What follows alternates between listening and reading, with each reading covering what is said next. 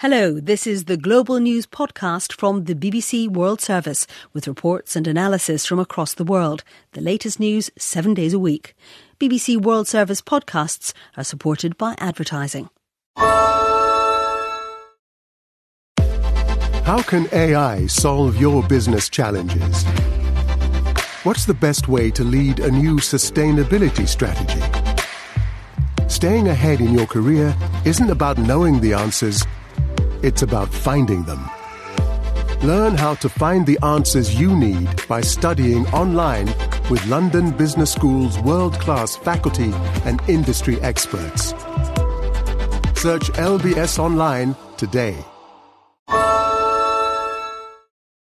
100% Rindfleisch aus Deutschland. Cheese, Zwiebeln, Ketchup, Senf, majestätisch gut. Der Hamburger Real Cheese, nur bei McDonald's. In allen teilnehmenden Restaurants nicht zu unseren Frühstückszeiten. This is the Global News Podcast from the BBC World Service. I'm Valerie Sanderson, and in the early hours of Sunday, the 3rd of March, these are our main stories. In the skies above Gaza, Planes drop aid from the US for the first time since the conflict began last October. Russia reportedly listens in to top level German military talks about supplying aid to Ukraine. Germany's Chancellor doesn't like it. What is being reported there is a very serious matter, and that is why it is now being investigated very carefully, very intensively, and very quickly. Chad's president says he'll stand in the May election following the killing of his main rival. Also, in this podcast, we hear from the author of a new book on bad therapy and why it's not helping children. They now think of themselves as ill, talk about their trauma, their PTSD from really mundane experiences. These kids are so awash in psychopathology plus the new frescoes that have been discovered in the ancient Roman city of Pompeii. The US has carried out its first airdrop of food aid into Gaza after months of intensive Israeli military operations against Hamas, which have left more than 30,000 people dead and displaced many more. The US military said 38,000 meals were parachuted in as part of a joint operation with the Jordanian Air Force. On Friday, President Biden promised to step up aid to Gaza after at least 112 people were killed as crowds rushed a convoy on Thursday. In the face of a worsening humanitarian crisis, negotiations with Israel and Hamas to broker a six week ceasefire before Ramadan are reported to have made progress. A Biden administration official said on Saturday that Israel had more or less accepted a deal. We'll hear more about those talks shortly. But first, our correspondent Paul Adams in Jerusalem told me more about the significance of the US airdrop. In a way, it's a rather telling sign of the frustration that exists, you know, with Israel's closest ally, the United States, that it feels compelled, perhaps reduced, to delivering aid in this way. I think what we're seeing is pressure on Israel coming from all quarters now to uh, address this issue properly, uh, to avoid a situation such as we saw on the edge of Gaza City on Thursday morning. And the only way to do that is to flood the Gaza Strip with aid. And that means opening more crossings, getting more trucks in, and establishing a ceasefire just as soon as possible. I think those are the pressures that are being uh, brought to bear on Israel and Hamas as we speak. Because, of course, Israel is threatening a major offensive if all its hostages aren't released before Ramadan, which is just, what, just over a week away now? Yes, and Benjamin Netanyahu has said that the assault on Rafah will come either before or after a ceasefire. Again, there's a desire on the part of many to avoid that happening. If a ceasefire is put in place in the coming days, and there are just a few hints around today that we might be getting close again, then that will be six weeks of potential peace and quiet, in which if everyone does what they're supposed to do, if Israeli hostages are released, if Palestinian prisoners walk free, then potentially it sets the scene for some kind of more permanent ceasefire. At the moment, there is just the slightest hint that perhaps this might come about in the, in the next few days. And meanwhile, relatives of Israeli hostages have been marching today in Jerusalem, haven't they? Yep, they've arrived here. They're holding a rally in Jerusalem, driving home their message that that should be the government's main priority to get the 134 remaining Israeli hostages out of Gaza as soon as possible. Paul Adams speaking to me from Jerusalem. So, what other motivation could there be for the Biden administration taking this humanitarian action in Gaza now? Here's our Washington correspondent, Will Vernon. It is an election year here, a particularly closely fought election campaign, particularly polarizing, at least it's shaping up to be that way.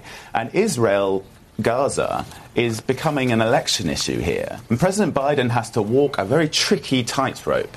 On the one hand, he has to ensure that the US is supporting a key ally, Israel.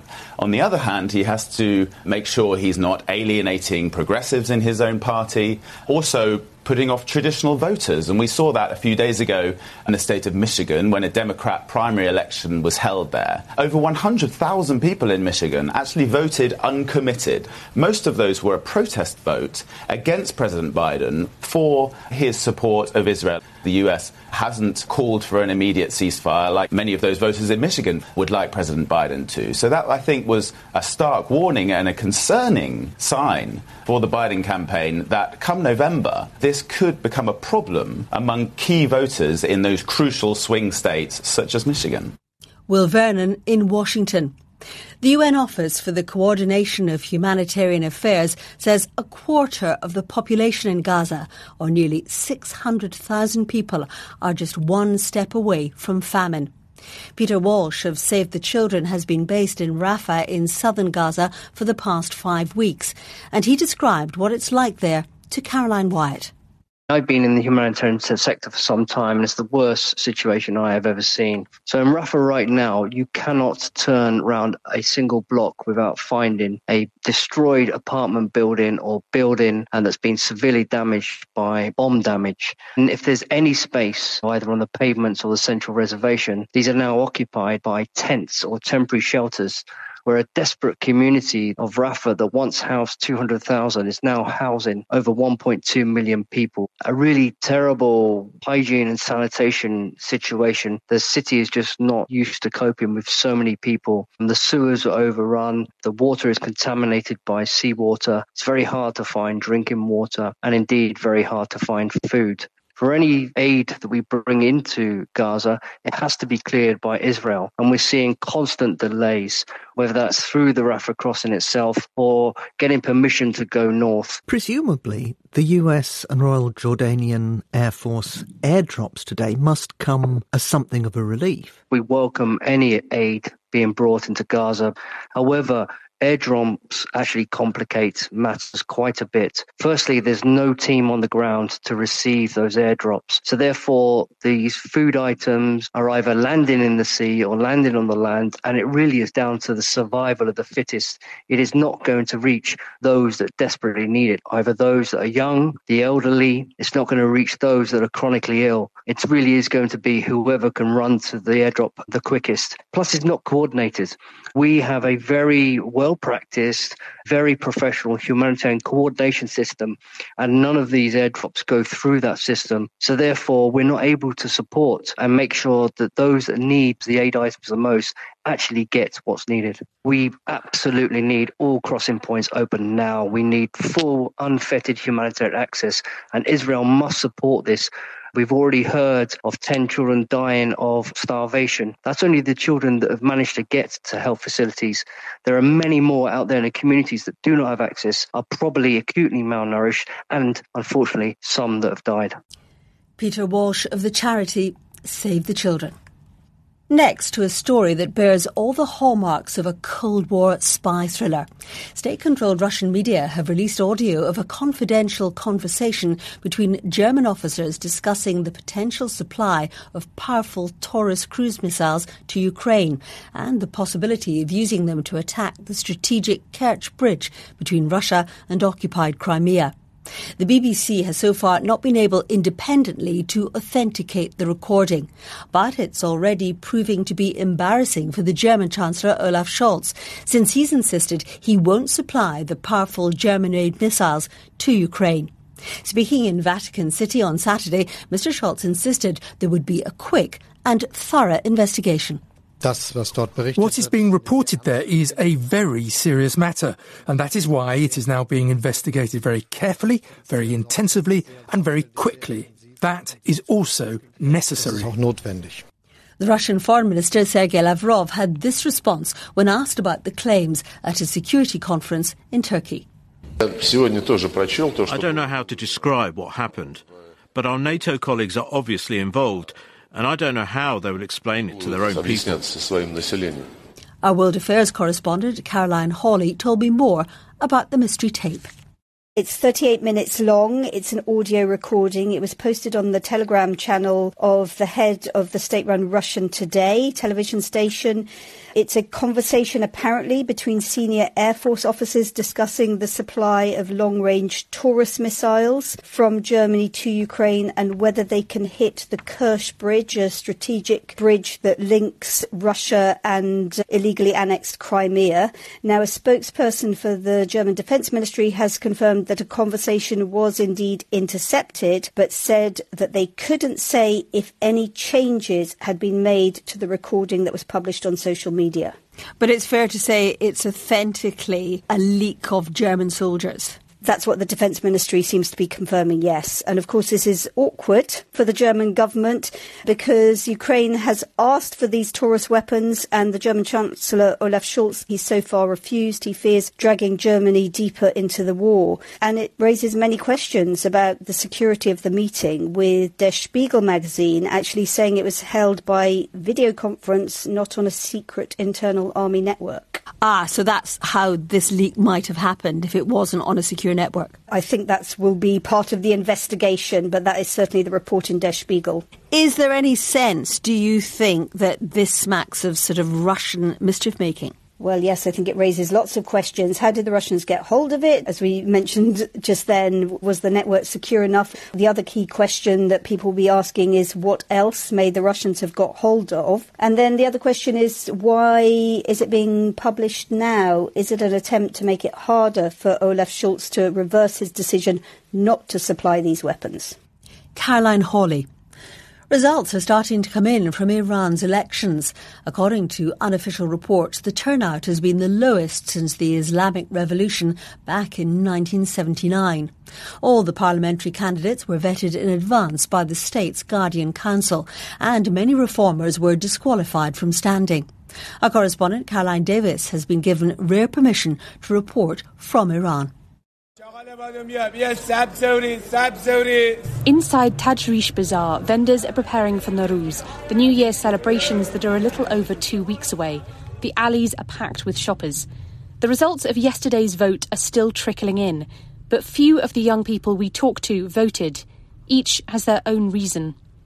One woman speaks with a quiet disappointment. I didn't participate in these elections because I lost friends in the protests last year. These are the countrywide protests sparked by the death of Mahsa Amini after she was arrested by the morality police, accused of not following the country's strict dress code. The demonstrations were brutally put down by the authorities. I believe we shouldn't participate in these elections and stay united. I don't feel good about this election because a lot of people were affected, but I'm sure everything will change and it won't stay like this. Almost everyone we speak to has economic worries. Shopkeepers who say that despite working long hours for years, they still can't afford to buy a car. Others who've seen friends leave the country for opportunities abroad. Some are struggling to find a job. All say they don't see the point of voting. Iran's authorities have dismissed talk of low turnout as Western media propaganda. The final figure has not yet been released. Caroline Davis. Energy rich nations from the global south have signed two key partnership agreements at the end of a major summit in Algeria. The 20 nations, which make up the Gas Exporters Forum, hold more than 70% of the world's natural gas reserves. Here's Electra Naismith. As the energy industry confronts waning demand for oil and gas and competition from renewables, the Gas Exporters Forum is promoting natural gas as the clean fuel for the future. It's a powerful bloc with Russia, Qatar, Iran and Venezuela among its ranks and the bulk of the world's gas reserves. These two new agreements expand further into Africa and East Asia to improve energy security and promote sustainable development. Algeria, the summit's host, is already Europe's second biggest pipeline supplier. The forum has ambitious plans to further expand that market. Electra Naismith. In her new book, Bad Therapy Why the Kids Aren't Growing Up, the American author Abigail Shrier argues that modern day parenting is failing too many children. She says youngsters are being taught to put too much focus on their emotions, so promoting helplessness rather than resilience. Paul Henley asked her why 21st century children in the West aren't learning how to grow up. I think it's related to the amount of therapy they've been inundated with. They now think of themselves as ill. They are so pathologized. They talk about their trauma, their PTSD from really mundane experiences also the way they were raised by therapeutic parents, the interventions in schools. These kids are so awash in psychopathology. So when you don't feel well, you don't feel up to the responsibilities and demands of adulthood. That's really unfortunate because the responsibilities of adulthood are actually the cure for adolescent pain and angst. Right. So your definition of therapy is very wide because obviously hardly any children, especially outside the US, actually having paid therapy but you mean a style of parenting and education. You widen it to that. Actually, it isn't my definition that's wide. If you look at the American Psychological Association, it's incredibly broad. It seems to mean any talk of feelings between a practitioner or a clinician and a patient styled as medicine. And in fact, a lot of the interventions they're doing in schools are being run by mental health professionals in schools. They claim that what they're doing is toughening these kids' emotional and psychological fortitude. In fact, I think they're doing the opposite. And yes, also by the way that they're guiding parents. So presumably you believe that kids need to be socially strong and emotionally strong. Why exactly? If you want to know why a population needs to be strong, you really need nothing better than to go back to your own history and see what people were able to get through and triumph over and get on with their lives and form families and hold down jobs, even through tremendous adversity. So, in what ways are today's kids weak? In America, we have this epidemic of kids thinking that they need mental health days off of work if they don't like the president who was just elected. These kids are asking for accommodations in school for every type of minor emotional distress. And they're showing up on our university campuses. Not only are they filled with psychological medication and psychiatric medication, it is absolutely pervasive in Britain as well. These kids do not feel they can cope with the normal vicissitudes of life. And that is not the key to happiness. Long term contentment very much requires that they feel efficacious in the world, that they feel that they can. We need to give them that message because truly we are built to be resilient. We don't need the constant intervention with normal distress. A lot of old style parenting surely consisted of shut up, deal with it, pull yourself together, possibly also not particularly good for mental health. One of the oldest psychological studies we have goes back to the 1960s and it's from Diana Baumrind. And she was curious about parenting styles and the outcomes. And this study has been replicated hundreds of times since.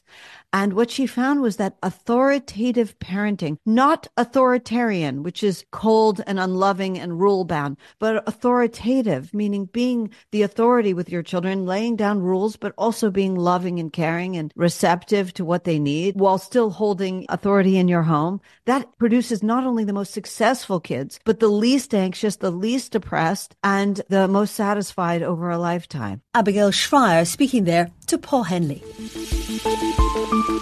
Still to come on the Global News Podcast. There are certain no nos when you're older. You don't wear mini skirts. 80 year old knees ain't purty. Wear color because you're older doesn't mean you have to put on sackcloth and ashes. Remembering the American fashion icon Iris Apfel, who's died the age of 102.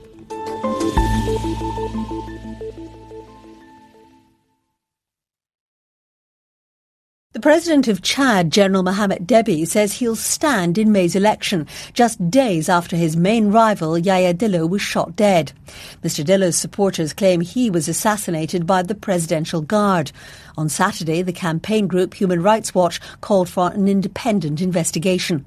General Deby seized power three years ago after his father died fighting rebels, and he still hasn't fulfilled a promise to return Chad to civilian rule. In a BBC interview, the leader of one of the other opposition parties in Chad, Nasser Koursami from the Party of Patriots, said Mr. Dillo was killed because he was going to enter the presidential race. They opted for their best known method of repression to stop us from contesting the next election, to stop us from telling the Chadian people to get rid of this uh, military junta and liberate Chad from dictatorship. That's the reason for killing Yaya Dillo. And it's a message to other opposition leaders. If you want to contest this election, then you will be the candidate to die. That's the message. I asked our correspondent in West Africa, Azizat Olaoluwa, what more Human Rights Watch had to say about Yaya Dillo's death. The organization says that the circumstances surrounding uh, his killing are quite unclear because the organization uh, got some photos from reliable sources, according to uh, the HRW, and it showed there was just one single bullet to Yaya head that killed him, meaning that it was suspicious. And the organization is afraid that this may empower the government and authorities to target more opposition figures if it's not investigated. And tell us about Yaya because interestingly, he's the cousin, isn't he, of the president, mm. Mohamed Deby? Some analysts will tell you that this didn't come as a surprise because, you know, he's, he was a, a leading voice when it comes to criticizing the military government led by General Mohamed Deby. And it's not the first time that he's been targeted by the authorities. Just two years ago, his house was attacked and um, his mother was uh, reportedly killed in that attack and some family members were also injured as well. He was able to grow some level of support among the people because the military leader had promised a transition to civilian rule, but he reneged on that promise twice, extending it by two years until this year. Many people saw him as the main challenger to Mahamat Deby, you know, going into the May 6 election, although he had not come out to declare officially that he was going to stand for the election, but many people said that he was already preparing to announce it officially. Well, you mentioned that this election, scheduled to take place in May, is meant to mark Chad's transition to civilian rule. How likely mm. is that now, do you think? So maybe before Mohamed Deby announced today, we could have said that it may not be likely. But now that he's come out to say that he would stand, we won't be surprised that elections will hold as scheduled. Some are already saying that it was a convenient incident that happened three days ago, you know, talking about the death of Yaya Dillo because he would have been the main challenger and might have even defeated him at the poll. And now that is out of the way, the coast is simply clear for him. And also, it's seems that Muhammad Deby has softened every institution that may pose a problem for him to make things easy for him. So many analysts are saying that it's going to be like a walk in the park at the end of the day come May 6 for Muhammad Deby. Azizat Olaoluwa. In our previous Global News podcast, we reported on a new study into how Indian elephants bury and mourn their dead. Well, now we're turning to Sri Lanka, where being run over by a train is a risk faced by wild elephants there. Now construction work has started on an underpass for the animals to stop them dying in a train crash. Here's South Asia regional editor Anbarasan Ethirajan. Dozens of elephants have been killed and injured by speeding trains in Sri Lanka every year as they attempt to cross railway tracks in search of food and water. Sri Lanka is home to an estimated 5,000 elephants and there are many corridors or a strip of natural habitat that enables the movement of the giant mammals between the two habitats. But in some places, train and road networks cut through these corridors. Similar elephant underpasses exist in countries like Kenya and India that have allowed safe crossing for elephants along busy road and rail networks. But conservationists say apart from these underpasses, other measures should also be taken, including reducing the speed of the trains while traversing through forest areas and fitting high-tech sensors on engines to alert drivers to elephants near the tracks. Anbarasan Ethirajan. For the past 10 years, Indian politics has been dominated by the Hindu nationalist Prime Minister Narendra Modi and his BJP party. Part of its success is down to the grassroots and social media outreach programs masterminded by political strategist Prashant Kishore. He's been talking to the BBC's Samira Hussain about the success of the BJP and the decline of the opposition Congress Party as India gears up for a general election this year. Congress is like an old building, so very difficult to maintain because of the way it is built. Compared to that, BJP is a newly structured villa. Things are more organized, in control, they know who does what, the accountabilities are better defined, and therefore less opportunity for anyone to game the system. So, all these things, plus the decisiveness with which they have gone ahead, when you win, a lot of these things look stronger than what it is. BJP got 38% vote in 2019. BJP at its peak has got roughly about 1700 assembly constituencies under their belt. In India, we have almost 4,400.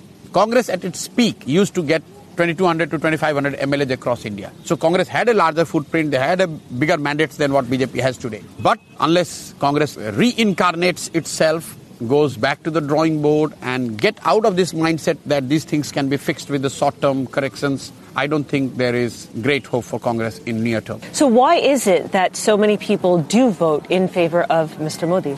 Because he's the leader, he is representing center right, and he has built this uh, political aura and cult around him, which is primarily based on four fundamental things. One is this Hindutva ideology, Second is this new narrative of neo-nationalism. And the third is this direct delivery of services and benefits. So the lot of schemes that used to be schemes run by governments, departments, and different names are all now being presented and repackaged. Some are newly done also as the benefit coming directly from the Prime Minister. And the fourth is this whole political electoral muscle which BJP has built. So these four things put together, the ideology, the nationalism, the direct beneficiaries and electoral and political muscle, Mr. Modi is the glue which binds all these four together. And that's why he's becoming so powerful. And so anyone who wants to take him on electorally has to work and defeat him and at least two or three of these legs has to move.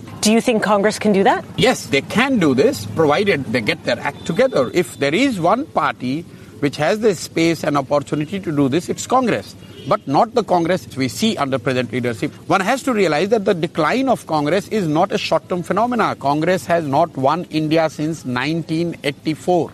After that, Congress has won three elections. Congress has been in government for 15 years, but all those governments were either coalition government or in minority government. Congress has not been able to win post 1984. So that, why? Why? Because there has been a structural problem in the way Congress organizes itself, the way it functions as an organization, the way it reaches out to the public, the masses, the way it fights elections. Their engagement with public is uh, not something which is very inspiring. And unfortunately, they have not been nimble enough to understand, appreciate, and take corrective measures that is required. Political strategist Prashant Kishore speaking there to Samira Hussain. Archaeologists who are excavating buildings in the ancient Roman site of Pompeii in southern Italy have discovered several vibrant new frescoes. It follows the recent uncovering of a collection of statuettes, as Isabella Jewell reports. For the first time in almost 2,000 years, a set of twins sees the light of day. Their names are Phrixus and Helle, and they're the subject of a beautiful fresco which has just been uncovered in the ruins of ancient Pompeii. The Roman city was destroyed in 79 AD by a volcanic eruption. After decades of excavations, it's now one of the most visited archaeological sites in the world. The collection of wall paintings was found during restoration work on the House of Leda. Among the cache are several still lifes and portraits of women, but the most striking new discovery depicts a scene from the Greek myth of Phrixus and Helle, in which the siblings flee their stepmother on a magical ram with a golden fleece. Despite hiding under volcanic ash for millennia, the colours, mustard yellows and sea greens, are vibrant. Phrixus rides the ram as his sister falls into the sea on the verge of drowning. An ancient myth, but still relevant today as described by Gabriel Zuchtriegel, director of the Pompeii Archaeological Park. The myth of Phrixus and Helle is widespread at Pompeii, but it's also a fairly modern story. We see two refugees at sea, a brother and sister forced to flee their country. This find is one of a score of discoveries at Pompeii in the last 12 months, and the park's director hopes that the public will soon be able to see them in the flesh. Isabella Jewell. And finally, she described herself as a geriatric starlet, and now the textile designer and fashion model Iris Apfel has died at the age of 102. The New York socialite only reached the peak of her fame in her 80s and 90s, but was a familiar face at Paris fashion shows for more than half a century. Famous for her flamboyant costume jewellery, signature big round glasses, and bright red lipstick. The BBC's Jenny Murray spoke to Iris Apfel in 2015 and asked her about her fashion philosophy. I do what I feel like doing when I feel like doing it, and it comes from the gut. It's totally non intellectual. You're festooned in accessories, beautiful black bracelets, huge black beads. How important is your jewellery? Oh, accessories are more important to me than clothing. I think accessories are exceedingly transformative. If you wear simple architectural clothes, you can completely change your look by changing your accessories. My mother worshipped at the altar of the accessory, and as I grew up as a child of the Depression, money was scarce and we had to be quite careful about what we bought, and she always preached basic, simple architectural clothing and you put your money into accessories and you could change your look and with one little black dress you could have dozens of different outfits. Your glasses are also very important to your look. They are huge. How did that start? Even as a child, I thought spectacle frames were a great accessory. And every time I saw a pair, I'd buy them and throw them into a box. I didn't need glasses, but I put on the frames because I thought they were so attractive. And then when I did need glasses, I said, well, I've got all my frames, why buy any? And I took out a huge pair and had the lenses put in, and I put them on, and everybody would say to me, why are you wearing them so large? And I got annoyed, so I would say, the bigger to see you. And that would shut them up. You are very specific about age appropriate attire. What's right when you're young and what's right when you're old? If you know who you are, there are certain things you can pull off, but I think there are certain no nos when you're older. You don't wear mini skirts because 80 year old knees ain't purty. You don't wear long hair. You don't go heavy on the makeup. You cover up as much as possible. Wearing a strapless dress or a low cut back is a big no no.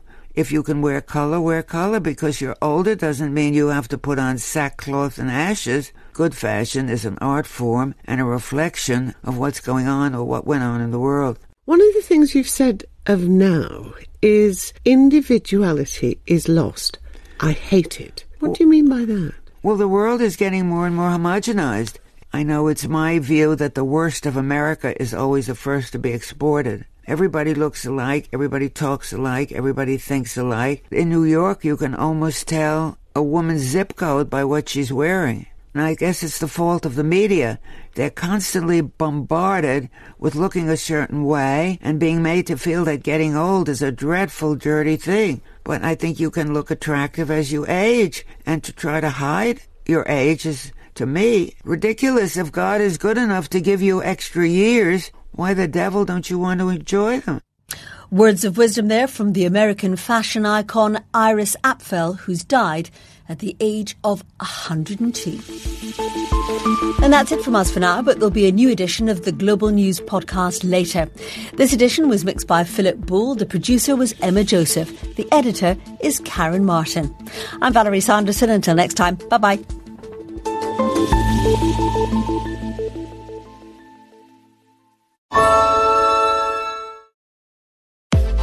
How can AI solve your business challenges? What's the best way to lead a new sustainability strategy? Staying ahead in your career isn't about knowing the answers, it's about finding them. Learn how to find the answers you need by studying online with London Business School's world class faculty and industry experts. Search LBS Online today. Hi, I'm Oona Chaplin, and I'm the host of a new podcast called Hollywood Exiles. It tells the story of how my grandfather, Charlie Chaplin, and many others were caught up in a campaign to root out communism in Hollywood. It's a story of glamour and scandal and political intrigue and a battle for the soul of a nation. Hollywood Exiles from CBC Podcasts and the BBC World Service. Find it wherever you get your podcasts.